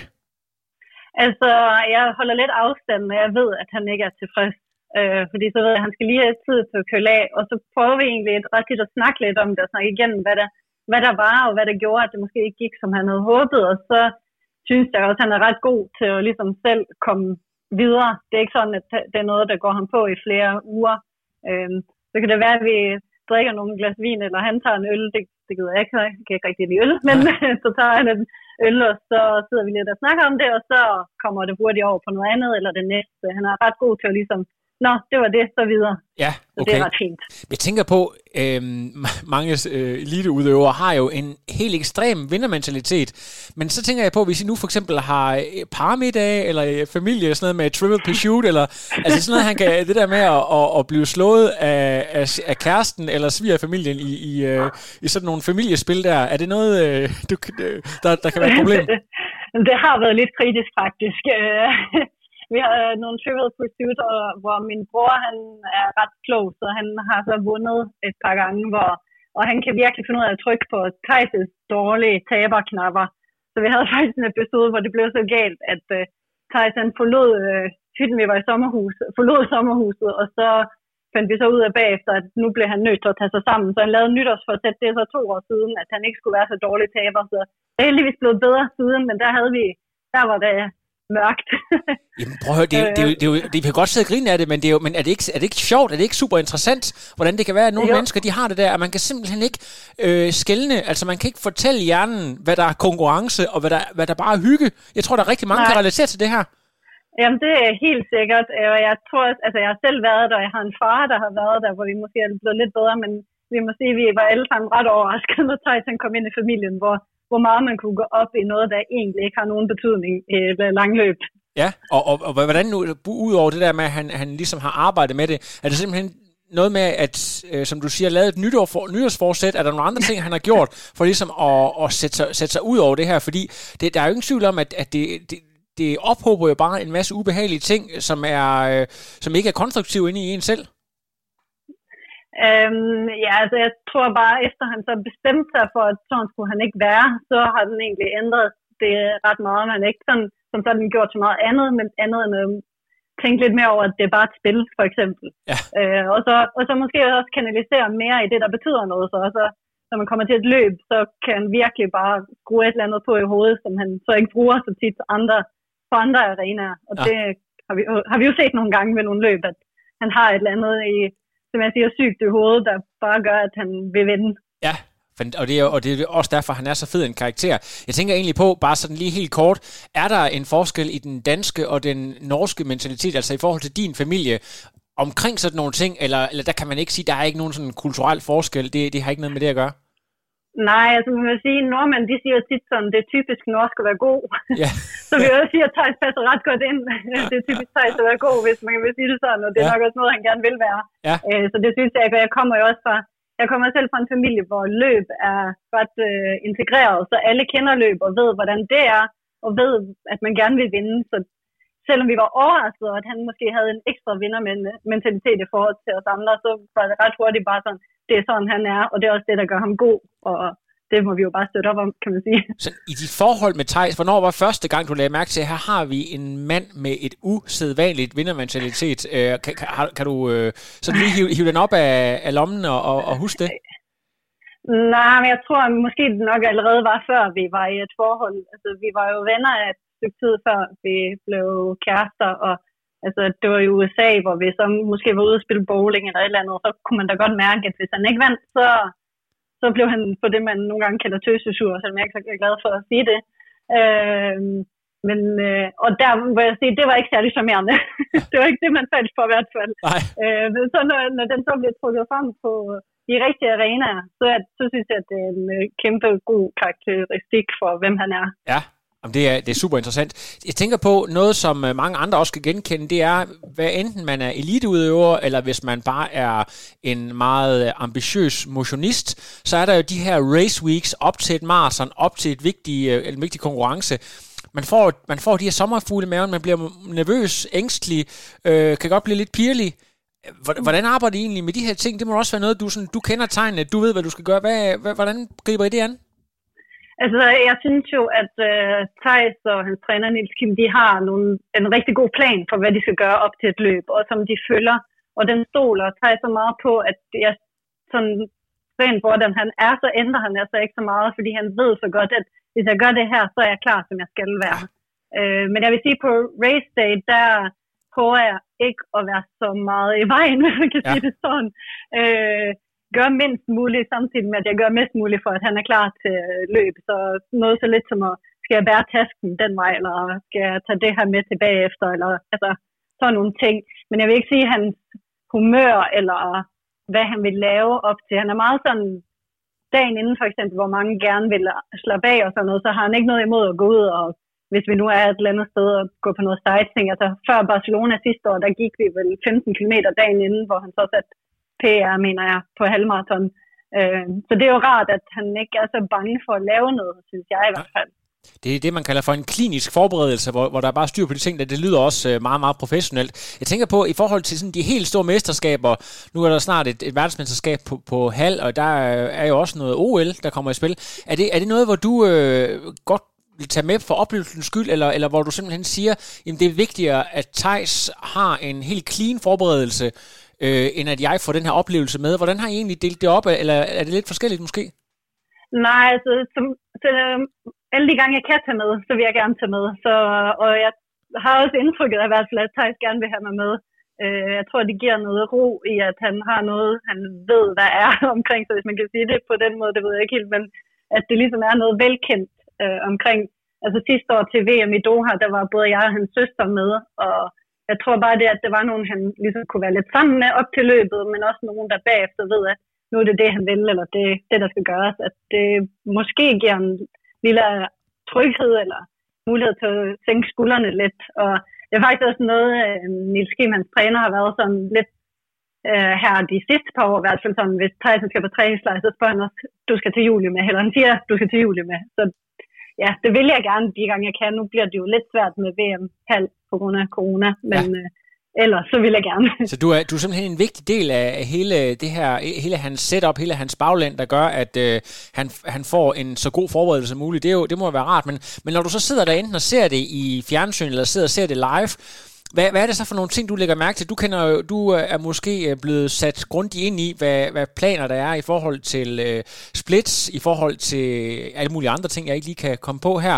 Men altså, hvad, hvad, er, det, hvad er det for nogle ting, du spotter? Hvad, hvad går du op i, når du er, er supporter? Altså selvfølgelig så er jeg jo som regel sat ind i splits og raceplan, øh, så jeg lægger jo mærke til, om det går, som det går, og man holder, og man holder de splits, som man gør. Og så lægger jeg nok også mere mærke til kropssprog. Jeg ved meget godt, hvis Thijs han virker meget selvsikker og nærmest lidt cocky, så betyder det egentlig ikke, at han har det særlig godt. Men det kan være, at det er noget, han spiller på dem, der så giver feedback til konkurrenterne på. Nu er det jo lidt dumt, at jeg siger det højt, øh, kommer jeg i tanke om nu. Men det er lidt mere, når han ser lidt mere presset ud, og ligesom er lidt mere sådan, så ved jeg, at han har kontrol. Øh, og det er lidt en mærkelig twist, kan man sige. Ja, Jamen, det er jo super interessant, men nu skal du så vide, at det er jo ikke sikkert, at de uh, kender uh, Thijs kropsprog lige så godt, som du gør. Nej. Så det, det, det, det, er, det er jo super, super interessant. Bare sådan lige det sidste spørgsmål her, i forhold til sådan atletkost, betyder det så, at der er uh, meget få store røde bøffer hjemme hos jer, eller, eller kan, er I sådan rimelig enige om, hvad, hvad der skal spises? Det kan jo godt blive lidt ensidigt nogle gange.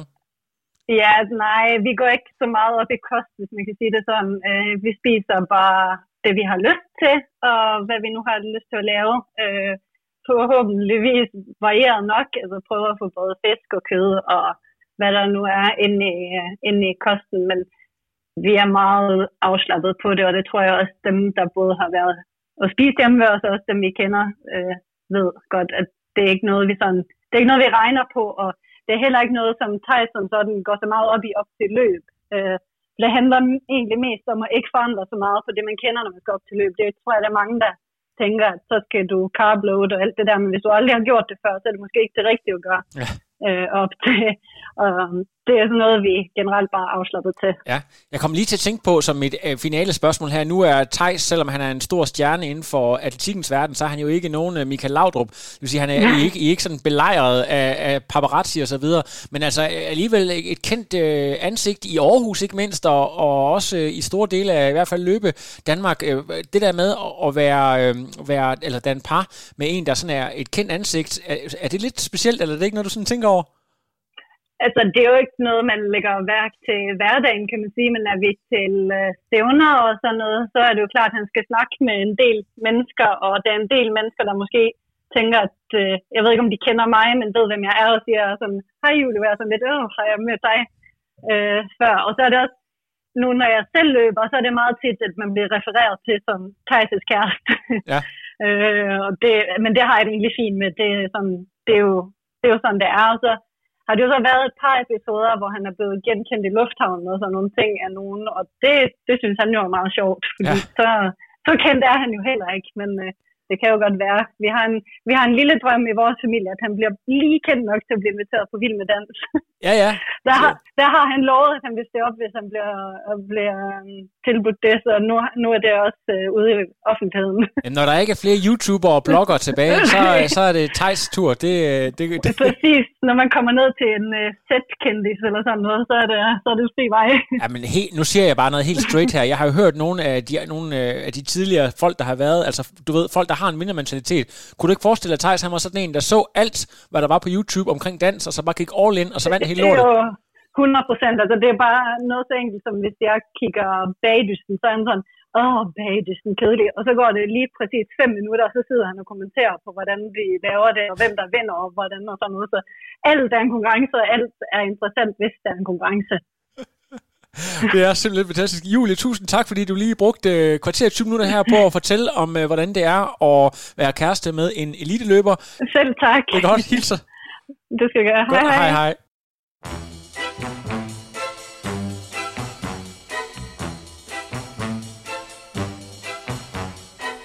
Vi er tilbage igen, Tejs, og øh, nu har du ikke hørt interviewet nu, så det kan du glæde dig til, øh, når det kommer ud, og, høre, hvad der egentlig bliver sagt om dig. Men det, det er kun øh, det mest positive ting. Jeg har fået at vide, at du er sådan lidt, øh, du har i hvert fald på et tidspunkt haft lidt svært ved at, at tabe i sådan noget med Trivial pursuits, men, øh, men det, det kender vi vel alle sammen fra, fra os selv.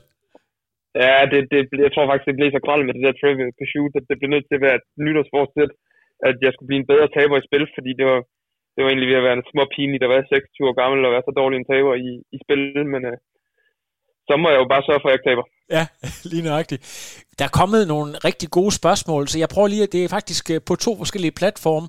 Både på, øh, vi er jo så fancy på Frontrunner, at vi både er på det her Instagram, og så er vi faktisk også på øh, Facebook. Så jeg prøver lige at starte på øh, Instagram og se, om der er kommet nogle gode spørgsmål.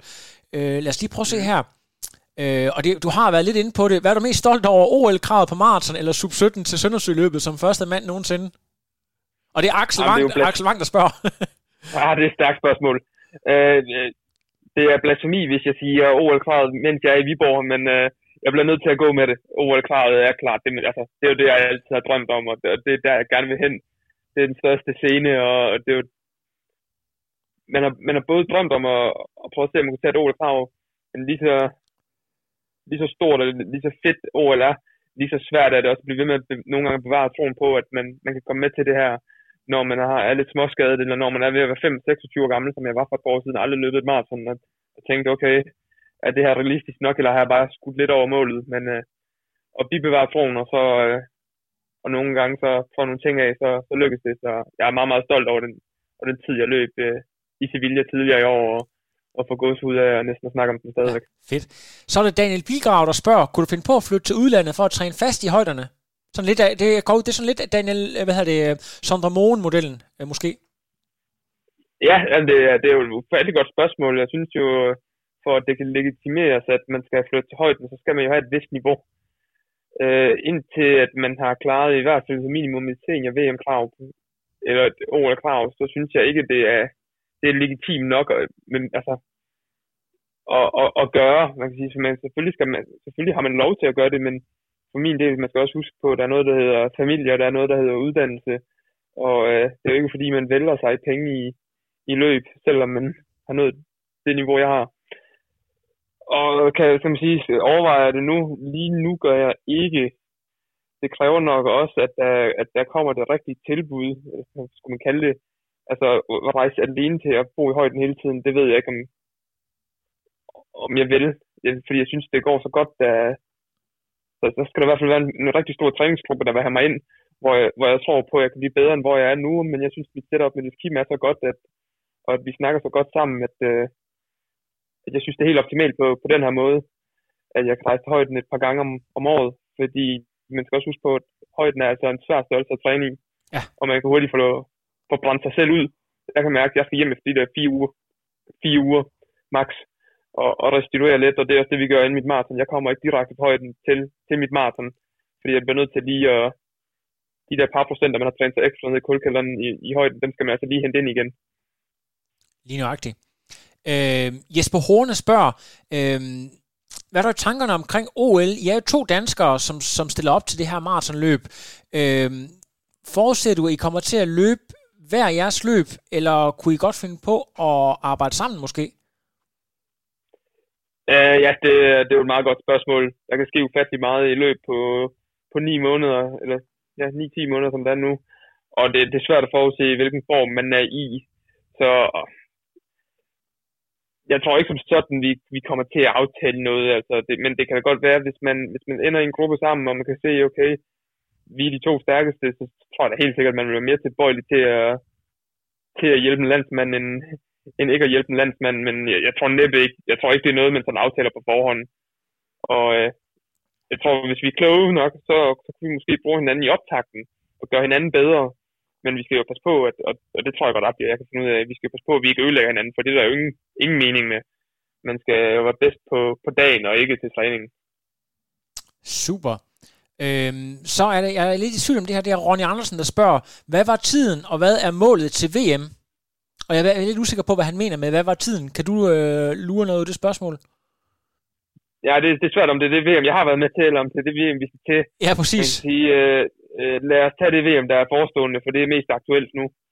Og det er jo VM halvmarathon, der går om 10 dage Nemlig? i Polen, som også bliver sådan lidt en corona special med, med både lægeerklæring og, og coronatest, inden man tager ned, coronatest på stedet, og igen på en, en runde, ikke så kort som London Marathon, men på en runde af lige over 5 km, som skal gennemløbes øh, fire gange.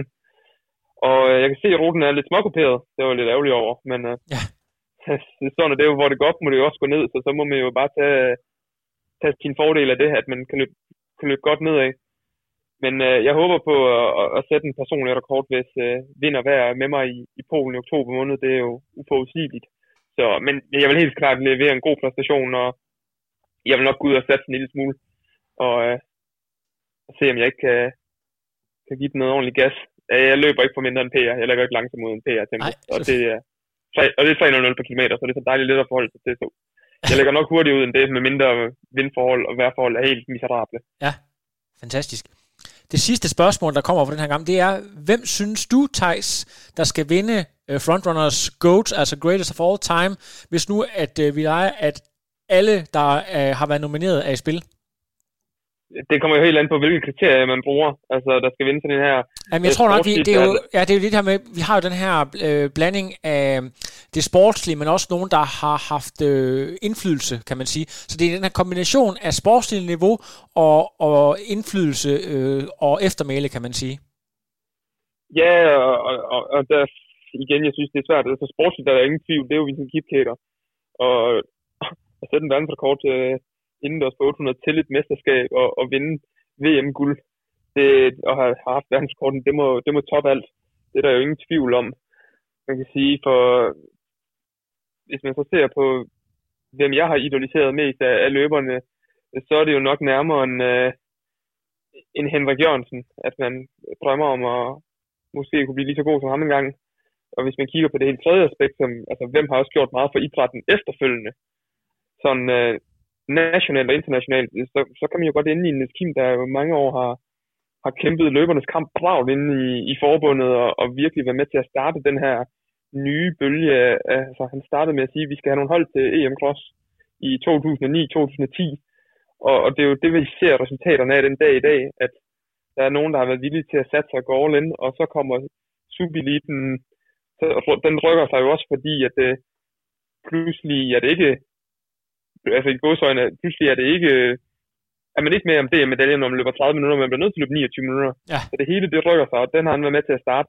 Og han var jo også en, en stor løber, der blev nummer 13 til, til VM, og har været ind, og ført en EM-finale med 300 meter igen øh, på 1500, så... Øh, og så er der selvfølgelig nogle af løberne, jeg, jeg ikke kender, altså sådan udover ved navn og P, sådan ligesom Tom B. Hansen. Øh, så så det, det er svært for mig at sige, de, de kan lidt forskelligt, og det er jo alle nogle gode folk. Ja, lige præcis. Det er også det, der er det smukke ved det, at, øh, at det er sådan noget, man altid vil kunne øh, tage en belgisk øl, og så diskutere det her, uden at sådan, måske kunne komme frem til det helt klare svar, fordi der er så mange forskellige parametre og aspekter. Det må man sige, så øh, jeg synes, øh, de tre, jeg nævnte i hvert fald, de, de kan i hvert fald noget helt specielt øh, hver især. Ja, forrygende. Øhm, Thijs, der, er jo, der bliver jo forsøgt på verdensrekord øh, på 10.000 meter her øh, senere. Vi, øh, klokken den er lige nu, øh, mens vi sidder og optager 20.25. Jeg tror, den går på, på YouTube klokken, øh, så vidt jeg har forstået, 21.50, hvor øh, Bikeles legendariske 26.17 øh, skal forsøge, øh, forsøge slået. Skal du så se det? Ja, det tænker jeg. Det er ikke værd det, men der er mulighed for verdensrekord øh, forsøg, så det skal jeg helt sikkert. Ja, og hvordan øh, vurderer du øh, chancerne? For jeg har lige talt lige med, med David tidligere, øh, som har kunne jeg forstå, der bliver, der bliver spået, at han kan løbe et sted mellem øh, sub 26 og måske øh, 26-12. Altså, hvad, hvad er din... Øh, hvad, hvad tænker du? Uh, det, er, det er altid et godt spørgsmål. Det, der er jo et vist pres, når man går ud og melder sådan en verdensrekord ud. Og, og Cheptegei viser jo at være manden, der har, har brede skuldre og kan tage det her pres på sig. Har jo vundet øh, VM Cross i, i Aarhus og har sat verdensrekord på 5 tidligere i år. Så jeg tror faktisk godt, han går hen og tager verdensrekord i aften. Og men øh, det skulle vist være en lille smule varmt, altså 4-25 grader, men øh, det tror jeg nu, han er vant til. Så når det ikke er i gåsøjne varmere, og, og solen ikke står og bærer på ham, det skal tænke på, det er jo det blev aften dernede, så tror jeg, det for, for ham egentlig er, er ret fine forhold. Jeg kan se, der er et sekund, sekund med det, så jeg tipper en, en 26.08. 26.08, det skal vi notere. Du, du har jo tidligere vist dig at være øh, rigtig god til at gætte tider spot on i forbindelse med den rekord, som øh, Abdi øh, tog, øh, teamrekorden. Der var du vist også øh, næsten på, ja, ja, det var faktisk på sekundet, du gættede det. Ja, det, det, var, det var næsten skræmmende. Det var som om, jeg kunne kigge i spokkuglen. Jeg snakkede med Henrik Thiem dagen inden, og snakkede lidt om, hvad, hvad Abdi kunne. Og øhm, Henrik Thiem mente jo, at jeg var manden, der kunne, kunne forudsige sådan noget her, fordi at jeg selv havde løbet timerekord og sat dansk rekord inden Abdi så tog den fra mig. Og jeg gættede på 19.985, og det var præcis det Abdi løb. Så jeg kunne være, at jeg skulle have sat den over, over 20 km, så kunne det være, at han havde løbet det. Det havde det lidt, klinget lidt bedre, men øh, så det, det er jo Abdi svært, øh, svært undskyld overfor. Det, det beklager jeg, jeg har ikke sat den lidt højere, men øh, ja, sådan er det jo. Ja, det er helt forrygende. Jeg tror faktisk, at øh, der er et spørgsmål, som øh, vi ikke fik med i første omgang, der er blevet stillet. Jeg ved faktisk ikke, hvor det er forsvundet hen, men jeg synes, at jeg kunne se det. Der er nogle, nogle unge øh, fans, ja. der har spurgt ind til, hvordan du øh, kom til at starte med løb, og hvor hurtigt du egentlig løb, da du sådan øh, kom i gang. Altså det vil sige, øh, i forhold til det niveau, du har nu, øh, og hvor meget du egentlig har rykket dig over. Kan, kan, du, kan du lige mm. prøve at forklare det lidt? Ja, man kan sige, øh, jeg fandt ret hurtigt ud af, at jeg spiller fodbold, som de fleste raske drenge jo gør. Og jeg fandt ret hurtigt ud af, at jeg er bedst til opvarmning, og jeg er bedst uden bold på banen, og det er jo et problem, når man spiller fodbold. Ja. Så jeg fandt jo ud af, at øh, der var en af mine venner, der sagde, at du ikke prøve at komme med til atletik? Der havde de også lidt den her tankegang om, at øh, man skal prøve at igennem alle disciplinerne. Og jeg tror, vi nåede tre træninger, inden jeg har prøvet alle disciplinerne af. Og det var simpelthen så håbløst i alle de andre discipliner, at, at må simpelthen bare lade mig løbe. Det var der, der, der, der var bare en lille smule håb. Men øh, så jeg startede de der, da jeg var de der 13 år, og min PR på, altså der løb man ofte lidt kortere, og jeg løb en del motionsløb og noget. Skolernes motionsløb og en masse af de der gadeløb, fordi det er jo det, jeg synes, der er hyggeligt, og, det, og der kunne man få lidt opmærksomhed, når man som ung gut kommer og løber rimelig stærkt. Ja. Og øh, på det, det sjove historie er, at øh, mine 13 års tider på 800, den, de er dårligere end Julis 13 års tider på 800. så, så det siger altså noget om, at man behøver altså ikke at være et unikum fra, øh, fra barns ben for at komme til tops i, i vores sport. Altså langt hen ad vejen, jeg tror første sæson, da jeg var 13, der løb jeg sådan noget 11,5 minut på en, på en 3 km. Og øh, ja, og så stille og roligt, ja, der trænede jeg vel to-tre gange, og så øh, året efter begyndte jeg måske at træne fire gange, og året efter fem gange, og da jeg kom i gymnasiet syv gange. Og så da jeg tog til USA på college, der fik jeg ligesom muligheden for at træne måske 10 gange om ugen.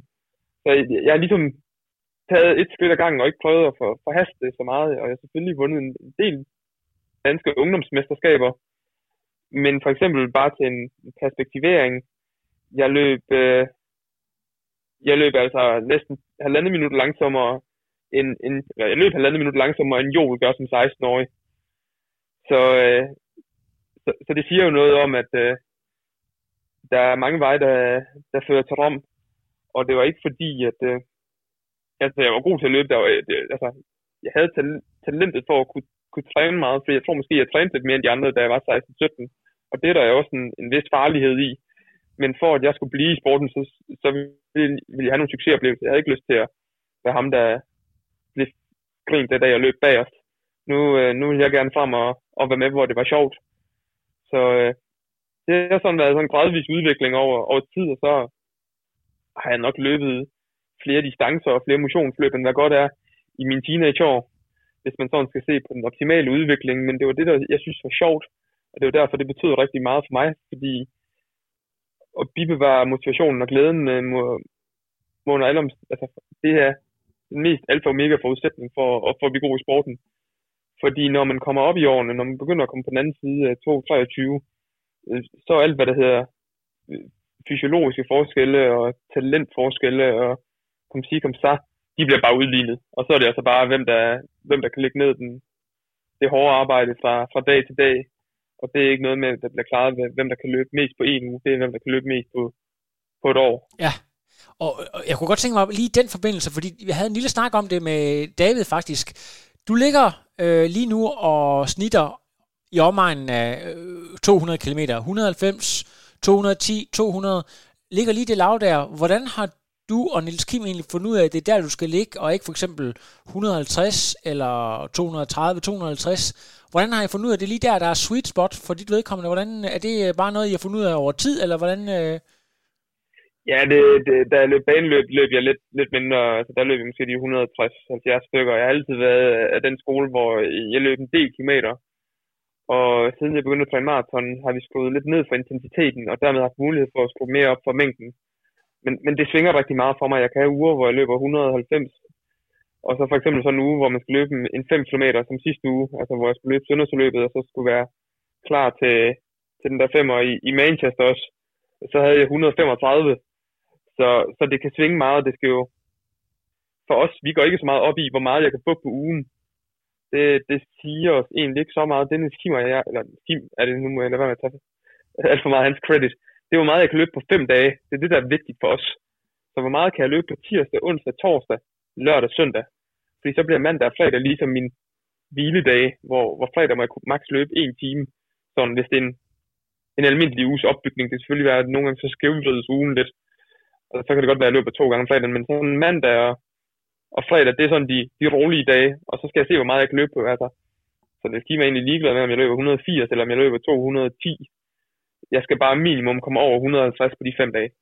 Det minder jo utrolig meget om noget, som øh, en meget berømt atlet har sagt. No world record, just good, honest hard work, because the day tomorrow is just as important as the day I train today. Ja, og man kan sige, måden man kommer, kommer op på, på de mængder på, det er jo selvfølgelig ved at, ved at bygge det op stille og roligt år for år. Det er ikke noget med at gå fra det første år, man løber på 40 km til 80, og så på 120 på tredje år, og så på 6. år, og så er man på 200. Det har taget mig 14 år ja. stort set at komme op på de der 180-200. Ja. Og så er der bare nogle uger, der giver mere mening en uge, hvor jeg for eksempel skal være på, på universitetet 8 timer, og ellers kan skema lægge min dag, som jeg vil. Så giver det mere mening at løbe 200 km, end for eksempel en uge nu her, hvor jeg skal løbe mandag i England, skal rejse hjem tirsdag, og for eksempel i morgen skal jeg have en aftenvagt, så jeg kører fra kl. 8 morgen til kl. 10 aften på, på, øh, på hospitalet.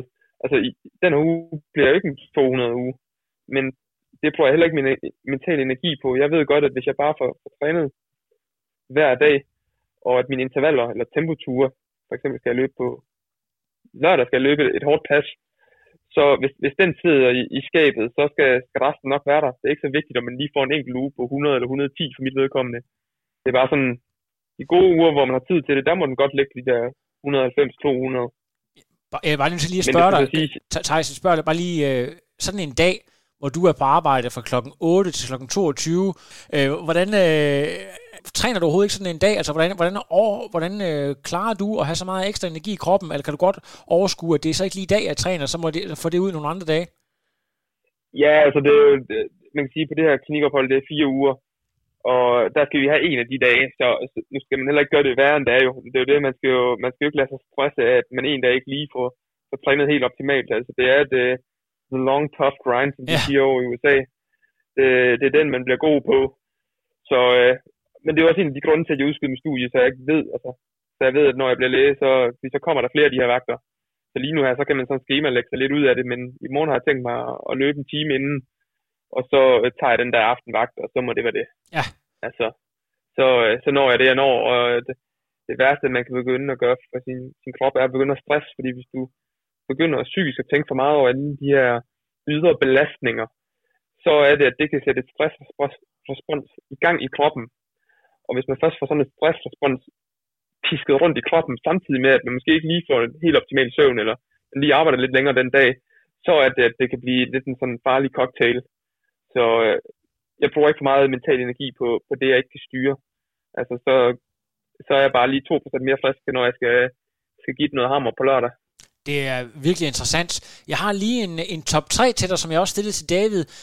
Har du øh, navnene på tre løbere, der har været ekstremt dedikeret til deres sport, som at du blev inspireret af op igennem din øh, karriere? Ja, det, jeg kan i hvert fald tænke på et par, par stykker. Og den, den første, jeg vil nævne, har vi allerede været lige forbi og vende, og det er Sondre Nordsted Moen. Det her norske øh, ikon, der har løbet 2.05 på maraton og 59 på halvmaraton, som, som stort set bor i, i højden hele året rundt, og han bor stort set alene hele året rundt, og, og man tænker nogle gange, om man ikke mangler nogle sociale inputs, men øh, med sociale medier og, og ellers bare for, for trænet og for at få den mest optimale præstation, så øh, altså, for ham, det betyder ham ikke en skid, hvor meget han tjener, og hvilke start penge han kan få. Det er der jo nogen, der begynder at spekulere i lidt på et eller andet tidspunkt. Det, der er vigtigt for ham, når hans karriere er om, det er, hvor hurtigt han har løbet. Ja, fedt. Det er det, han hæfter værdi ved. Og det synes jeg er probere med er, er et godt trademark. Ja. Fordi man kan hurtigt blive fanget i, hvor meget kan jeg få for den her sponsor, eller hvor meget tid skal jeg lægge på sociale medier for at please en, please en eller anden producent for at få, lidt, for at få 1000 kroner i kassen, eller få nogle gratis produkter. For ham, der handler det bare om, hvor hurtigt kan jeg komme til at løbe. Det er det, jeg vil huskes for. Ja. Og han er meget, meget dedikeret, og jeg har jo trænet med ham, og han er en super hyggelig fyr, men jeg vil jo ikke vide, at han var... Altså, han er den, en af de mest oversete verdensstjerner, vil jeg, vil jeg mene. Altså virkelig, virkelig nede på jorden, og tager sig tid til folk, og, og snakker, og, og vi har hygget rigtig meget med blandt andet, da jeg var på træningslejr i Italien i CSTR, så vi en masse papirhuset, og han blev utrolig hægtet, og jeg kunne jo ikke forstå, at sådan en mand ikke har en Netflix-konto, når han er så meget sted alene, men uh, ja, ja, han er rigtig hyggelig. Så, uh, La Casa de Papel. Så han, La, La Casa de Papel, ja. En anden, en anden løber, man måske kunne, kunne nævne, uh, det er Michel Butter. Nok næppe en, man, man kender så meget til i, i, øh, i Danmark, men det er en hollandsk løber, som, øh, som Fagerskov i hvert fald kan huske. Munkholm kan måske også, måske også Tem kan, men uh, Fagerskov har løbet ud 23 EM mod ham, hvor han vist tog en medalje. Og øh, han var egentlig også et, et, et, et, en god, hårdt arbejdende løber, som på 5 og 10 km virkelig prøvede at komme så langt ned, han kunne ind til midt i 20'erne, hvor 5-26, hvor han, hvor han synes, han stagnerede en lille smule, og jeg kan spejle mig lidt i ham. Det er nok derfor, at jeg er blevet så stor fan. Og, og øh, så skiftede han til maraton, og så løb han 2-0 259. Og, øh, og se, at hvis, hvis han havde cirka de samme resultater, på, som jeg havde på banen, og se, at han kan løbe under 2.10, det har bare altid motiveret mig til at, at fortsætte. Altså, han er ikke det her unikum fra, fra barns ben, der bare er blevet, blevet hypet ind i, i den store løbeverden. Han har stille og roligt arbejdet sin vej op igennem øh, rækkerne og, og blevet bedre og bedre, og han øh, stoppede faktisk sin karriere i, i sidste uge i en alder af 4-35 år. Så. Oh, fedt. Super fedt. Har, har vi lige en den si- sidste- si- Ja, ja, ja, ja. Ja, den sidste. Og så, så går vi simpelthen uden for, for atletiksporten. Og øh, det er simpelthen min yndlingsfodboldspiller, som er Ejn Robben, Ja, selvfølgelig. som, øh, fedt. som, som er den her ekstremt hurtige højre kant, som har været med til at vinde alt på, øh, der stod til der at vinde på nær den VM-finale, hvor han skulle have sparket bolden i mål mod Spanien, og som, som tidligere hollænder på, i passet og født i Holland, så, øh, så er fodbold øh, jo meget, meget nært liggende, og, og ja, han er min favoritspiller, fordi han altid har et, et drive og et engagement, der var, der måske var lidt større, end, end det man forbinder med den, den generelle fodboldspiller af, af den kaliber, og at han nu er vendt tilbage til sin aller, allermindste barndomsklub, FC Groningen, som er en lille klub i divisionen. Det viser jo bare, at han gør det ikke for, han gør det ikke for pengene, han gør det ikke for status. Han gør det, fordi at han virkelig elsker sporten, og det synes jeg, der er noget nobelt i, og, det, og, og så håber jeg også lidt, øh, jeg kan være med til at, at blive, at jeg, jeg gør det, altså, jeg er med til at forbedre forholdene for, for løberne, og være med til at inspirere andre løbere i Danmark. Hvor er det fedt, hvor er det fedt. Lige her til allersidst, du er jo øh, eliteløber, og du skal nok komme ud og få trænet uanset, men det kan være alligevel, at du har et råd eller to til motionistløberen derude, som har lidt svært ved at motivere sig selv, når det bliver lidt mørkt i vejret, regn og rusk og så videre. Har du et godt tip til, hvordan man kommer ud og får trænet alligevel? den, øh, den vigtigste for mig, den vigtigste ting for mig, det her vejr, det er, jeg har en verdensklasse regnjakke fra, øh, fra Nike. og, øh, og, den, og den kan simpelthen, det der med, at du gider ikke ud at løbe, hvis, hvis det bare drypper eller regner en lille smule, hvis du skal ud og løbe, og du ved, at du bliver gennemblødt, det er top nederen. Så derfor, man skal anskaffe sig en virkelig god jakke, der er mega åndbar, og så, som kan holde al regn ude. Og, og, og, den har jeg bare på hver gang det regner, fordi så ved jeg, okay, jeg bliver ikke gennemblødt helt ind til, helt ind til knoglerne på, på overkroppen. Og, og det kan jeg godt have, ja, det kan jeg godt have lidt glæde ved.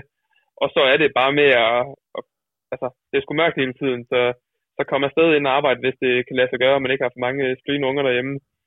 Og, og ellers så lave en aftale med nogen. Altså, man, man kommer altid ud af døren, når man er to. Ja. Så lave en aftale. Og det bliver jo ikke nødvendigvis med en, der, der løber. Det kan også være, at jeg bruger nogle gange min mor på, på cykel. Så, øh, så siger jeg til hende på søndag, der skal vi på langtur, skal du med? Og så siger hun, ja, det skal vi, hvornår? Og så, øh, så cykler hun med, og, og så snakker vi øh, og underholder os. Bare det, man er to personer, så går tiden meget hurtigere. Så, og det kan man jo også, hvis man har børn, så kan man jo sætte dem til at cykle med en. Så får de jo også noget motion og noget udtid. Forrygende. Thijs Neihaus, du har været vores gæst, og Frontrunner kan jo findes på alle platforme. Det er lige fra iTunes, det er SoundCloud, og det er på Spotify.